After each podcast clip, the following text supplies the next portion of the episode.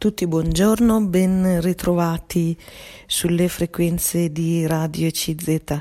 Anche oggi voglio parlare insieme a voi di attualità, eh, di eh, notizie e come abbiamo detto anche altre volte eh, può essere utile rispetto a queste notizie trovare un momento per anche soffermarsi, per riflettere un po' su quello che accade intorno a noi e, e appunto su, eh, su questi fatti che ci vengono di cui siamo informati, a volte siamo anche bombardati di tante tante notizie, ma facciamo magari fatica a eh, scoprire un po' il significato e, oppure a trovare un momento in cui parlarne anche con altri. Rischiamo insomma un po' di essere passivi rispetto al sistema di informazioni di oggi che è così imponente e anche così diciamo ricco. Ecco, allora vi voglio proporre tre mm, temi che sono all'ordine del giorno in modo molto semplice per eh, vedere anche appunto come dicevo un po' ehm, di, di, tirare qualche valutazione, qualche fare esprimere un po' il nostro punto di vista, il nostro giudizio veramente eh, rispetto a quello che accade. Il primo punto, il primo mm, notizia ecco, che ha occupato tanto in questi giorni eh, l'informazione riguarda l'alluvione. Ecco, abbiamo visto in Emilia Romagna che cosa è accaduto e, e, e, quindi tutti i gravi disagi, anche i morti e anche gli sfollati che ci sono stati. Questo è un segnale forte del cambiamento in atto riguardo il clima. E questo è un segno forte che eh, bisogna davvero mettere mano a una tutela dell'ambiente. E adesso anche la politica in questi giorni si sta muovendo per fare dei piani di prevenzione per mettere insomma in, eh, in sicurezza i territori, eh, gli argini dei fiumi poi c'è il problema della siccità, sembra un paradosso, no? Quindi è proprio il problema anche del clima tropicale ormai che si sta affermando anche nel nostro paese, per cui si alternano siccità e violenti temporali. Ecco, quindi non è certo una novità quella del del cambiamento climatico, dei problemi ecologici e qui siamo alla resa dei conti già un pochino eh, più ravvicinata. Allora vi leggo qui una breve sintesi. L'Italia è uno dei paesi che rischia di essere colpito più spesso da alluvioni simili a quella da poco verificatasi in Emilia-Romagna, che ha fatto migliaia di sfollati e 15 morti. Secondo i dati pubblicati da Open Police, ben 12,2 milioni di cittadini, cioè il 20,6% della popolazione, potrebbero subire le conseguenze delle inondazioni. Rischiano soprattutto gli abitanti di 426 comuni sparsi tra Emilia-Romagna, Veneto, Toscana e Calabria l'Italia paga il fatto di eh, essere lunga e stretta come conformazione geografica e di avere poco spazio per contenere le inondazioni, ma anche di avere costruito troppo, troppo cemento. Il terreno ricoperto di cemento perde la capacità di assorbire l'acqua che, cadendo abbondante, si accumula va a riempire i fiumi, fiumi fino a farli esondare e devasta quindi tutto il circostante, strade, campi, case, aziende. Ecco, chiudo le virgolette qui, qualche dato, ecco, vedete il 20% della popolazione è esposta a questi fenomeni eh, di inondazioni, è un dato alto e mh, mm, qui sono indagini che sono state fatte, ricerche insomma proprio eh, da parte degli esperti.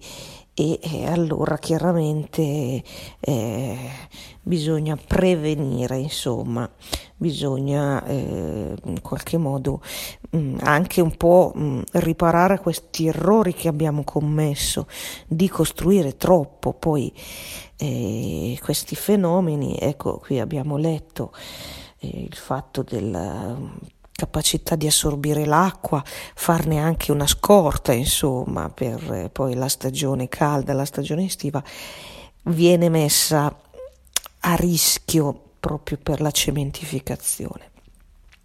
E vi leggo ancora, in passato in Italia le alluvioni capitavano raramente, invece oggi una persona ne può vedere persino più di una nell'arco della vita. Solo nei primi mesi del 2023 in Italia i fenomeni meteo estremi sono stati 500 nell'anno in corso, nel 2023. Mai se ne erano registrati così tanti. Ciò non è un caso, per colpa dei cambiamenti climatici, l'Italia sta vivendo una trasformazione, sta diventando un paese tropicale con periodi di siccità alternati a violenti temporali. Nella penisola, piogge eccezionali come quelle dell'Emilia-Romagna, dove in due giorni è caduta la stessa quantità di acqua che normalmente scende in tutta la primavera, Ebbene, queste piogge eccezionali diventeranno più intense e frequenti, quasi normali. Parola di esperto. Ecco, chiudo le virgolette, ancora qui descritto in modo molto breve un po' il tema che ci mette di fronte ci consegna insomma una situazione eh, a cui pensare e pensare con eh, tanta intelligenza e buona volontà per eh, rimettere in sicurezza quei territori e gli abitanti, ma anche per eh, ridare il suo giusto spazio alla natura che altrimenti, come vediamo, eh, come dire, si incattivisce e poi con la violenza viene a riprendersi il suo spazio, anche la natura. Ecco, vi leggo ancora, le alluvioni sono tra i disastri ambientali più costosi. Nel 2021 per questi eventi ogni cittadino dell'Unione Europea ci ha rimesso circa 126 euro. Infatti quando c'è un'inondazione i danni sono tantissimi. I coltivatori perdono i raccolti. Oggi in Emilia Romagna soprattutto le pesche, le albicocche, kiwi e cachi si sa che non potranno più essere raccolti e messi sul mercato. Gli allevatori perdono i loro animali. Il fango arriva nei negozi, l'acqua danneggia macchinari magari molto costosi nelle aziende allagate, gli autoveicoli, gli appartamenti, gli immobili, tutto viene danneggiato in maniera pesante. Alcune persone sono costrette addirittura a cambiare casa, visto che le pareti infradiciate impiegano poi anni a riprendersi dall'umidità e ci sono problemi di sicurezza. Per evitare almeno un po' di questi danni bisognerebbe muoversi in anticipo, per esempio costruendo accanto ai fiumi delle vasche di scarico che in caso di piena si possano riempire e impediscano all'acqua fioriscita dagli argini di inondare i dintorni. Oppure prevenzione ancora vuol dire smettere di costruire lì dove eh, sono luoghi che prima o poi saranno colpiti da un'alluvione e sono quindi a rischio, che sono indicati da una mappa apposita. Eh, sono state fatte ricerche idrogeo.isprambiente.it mostra questa eh, mappatura del territorio di tutta l'Italia. Bisognerà anche adattarsi eh, in, a questa nuova normalità di un clima ormai tropicale con siccità in alternativa a violenti temporali anche in Italia In ogni casa bisognerà predisporre apposite protezioni da attivare in caso di allerta alluvione. Ecco, chiudo le virgolette, qui qualche informazione, un po' il quadro di cui abbiamo tanto sentito parlare in questi giorni per i problemi meteo, l'alluvione, soprattutto in Emilia Romagna. Ecco, vi dicevo oggi un po' notizie sparse, brevi, che sono sotto gli occhi di tutti, anche per eh, entrare un po' in, una, in, un senso, trovare un po' un significato anche rispetto a queste notizie che a volte arrivano e sono un po' troppo eh, asettiche. Ecco, invece le notizie ci interpellano, la realtà ci interpella, allora anche noi vogliamo un po' prenderci tempo per valutare, per appunto capire e quindi capire poi anche come agire di conseguenza. Un altro tema, dicevo che all'ordine del giorno è quello dei eh, social e dell'uso dei cellulari. Anche qui tante volte sentiamo gli approfondimenti, i dibattiti e ormai insomma pare eh, Mm, sia stato accertato che non tutto ciò che è social eh, funziona bene e soprattutto fa bene, soprattutto i giovanissimi, soprattutto i bambini sono eh, vengono iperstimolati da questi mezzi dei degli schermi, insomma, degli smartphone o dei tablet che spesso vengono messi in mano ai bambini anche di età piccolissima, ma loro non hanno ancora, io ho letto qui, ecco, gli esperti spiegano che i bambini non hanno ancora la corteccia cerebrale per selezionare in qualche modo questi stimoli e quindi eh, hanno dei danni poi effettivamente, quindi poi si spiega anche magari qualche problema in più del comportamento, dell'umore di questi bambini o del loro carattere a volte che diventa difficile, diventa intrattabile, diventa problematico. Allora vi leggo anche qui brevi notizie sintetiche per avere un'idea ecco di cosa accade intorno a questo mm, mondo. E, la notizia è questa, nel Montana è stato proibito TikTok, è stato il primo stato a introdurre la legge, ma è probabile che non sia neppure l'ultimo stato a farlo. Dal 1 gennaio 2025 nel Montana sarà proibito scaricare TikTok. Lo Stato americano è il primo a vietare l'app popolarissima, ma c'è da scommettere anche che non sarà l'ultimo a farlo. E può darsi persino che la legge venga adottata in tutto il territorio degli Stati Uniti. Da mesi è in corso una battaglia tra il governo degli Stati Uniti e TikTok che sul territorio statunitense ha oltre 150 milioni di utenti e quindi tutte le agenzie di intelligence, la, la, CIA, l'FBI, il cui compito è raccogliere e custodire le informazioni importanti per la sicurezza delle istituzioni e dei cittadini, sono convinte, addirittura sono entrate in campo loro, che TikTok rappresenti un rischio per la nazione temono che la Cina possa sfruttare la piattaforma per accedere ai dati privati dei cittadini e delle istituzioni. E questo è il motivo principale per cui gli Stati Uniti stanno facendo guerra, diciamo, a questa applicazione usata dai eh, utenti nella fascia degli adolescenti che si chiama TikTok. Se la cosa fosse vera sarebbe gravissimo L'azienda e il governo cinese in ogni caso negano qualsiasi accusa, ma eh, nonostante queste, eh, questo la, eh, il presidente americano eh, Joe Biden ha firmato una legge che vieta l'uso del TikTok al congresso, quindi nel Parlamento degli Stati Uniti, e su tutti i dispositivi dei dipendenti pubblici temendo proprio questo furto di eh, informazioni e di dati.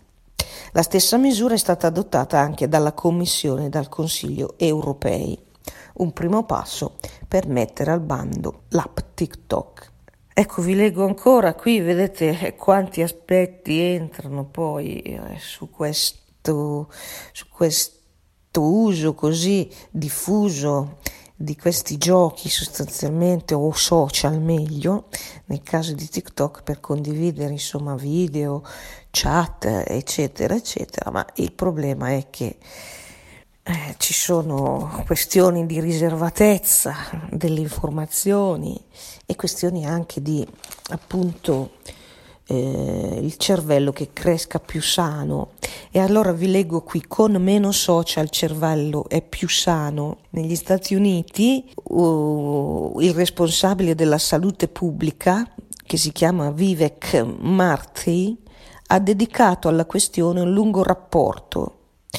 Sintetizzando da questo rapporto del responsabile della salute pubblica degli Stati Uniti, risulta che i social media presentano grossi rischi per i bambini. Il concetto non è nuovo, ma viene ribadito e ciò certamente è opportuno. Non ci sono ancora prove sufficienti per affermare che i social siano sicuri per i piccoli e ci sono invece prove sufficienti e in abbondanza, si legge nel rapporto, sui danni che possono causare a uno sviluppo sano del cervello. Il loro uso frequente, specifica il funzionario degli Stati Uniti, è associato a cambiamenti della amigdala, la zona del cervello che gestisce le emozioni, e della corteccia prefrontale, importante per il controllo degli impulsi. Su questi eh, funzionamento incide l'uso frequente dei social in maniera negativa. E ancora continua il rapporto, otto anni sono pochi per i social. Eh, negli Stati Uniti possiede un profilo chi ha tra gli 8 e i 12 anni, il 40% dei bambini tra gli 8 e i 12 anni hanno già un profilo social. Sebbene ufficialmente le regole per attivare questi social richiedano almeno 13 anni. Ecco, chiudo le virgolette, qui temi molto di attualità, oramai come qui abbiamo letto proprio un, un, accenno a questa indagine da parte della responsabile della salute pubblica negli Stati Uniti d'America, ma ci sono gli specialisti eh, che la, lo stanno dicendo ormai un po' eh, a livello proprio... Mh, mm, diciamo, di funzionamento del cervello, eh, quindi a livello proprio neurologico, medico, biologico eh, e pedagogico, è che eh, questo uso così sfrenato è come se fosse la babysitter a portata di mano, quella di dare lo smartphone in mano al bambino così piccolo, non è eh, positivo alla lunga. Eh, l'uso così mh, mm, massiccio appunto influenza negativamente, come abbiamo sentito, eh, genera dei cambiamenti, qui, come avevamo letto addirittura nell'amigdala e nella corteccia prefrontale, quindi gestione delle emozioni, controllo degli impulsi.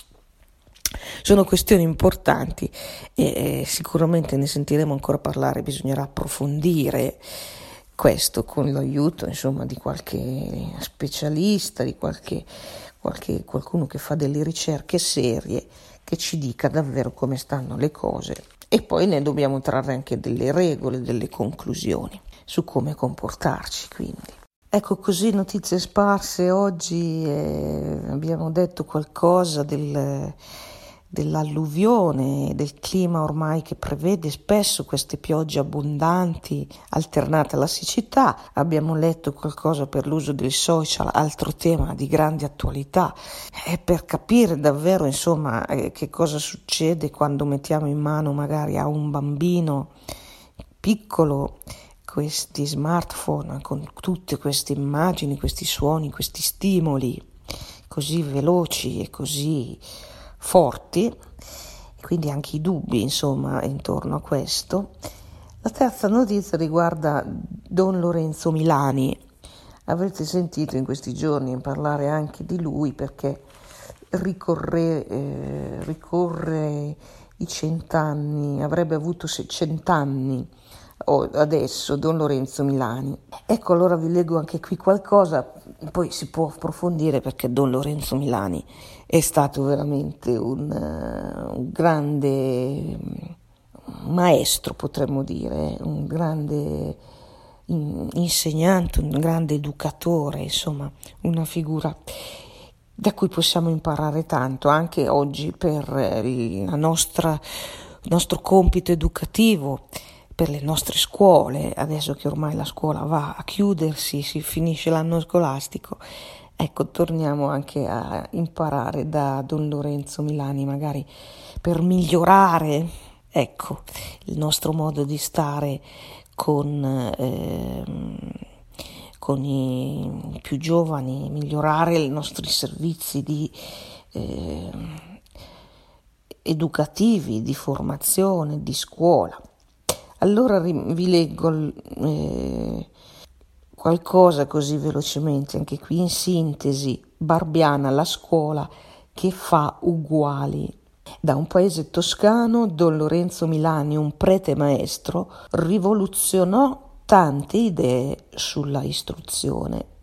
Andando a Barbiana, l'aula che si vede è ancora come allora, un locale della povera canonica di Barbiana, paesino quasi disabitato del Mugello, una zona della Toscana a nord di Firenze. Alla porta appeso c'è ancora il famoso cartello con lo slogan in inglese I care, significa mi interessa.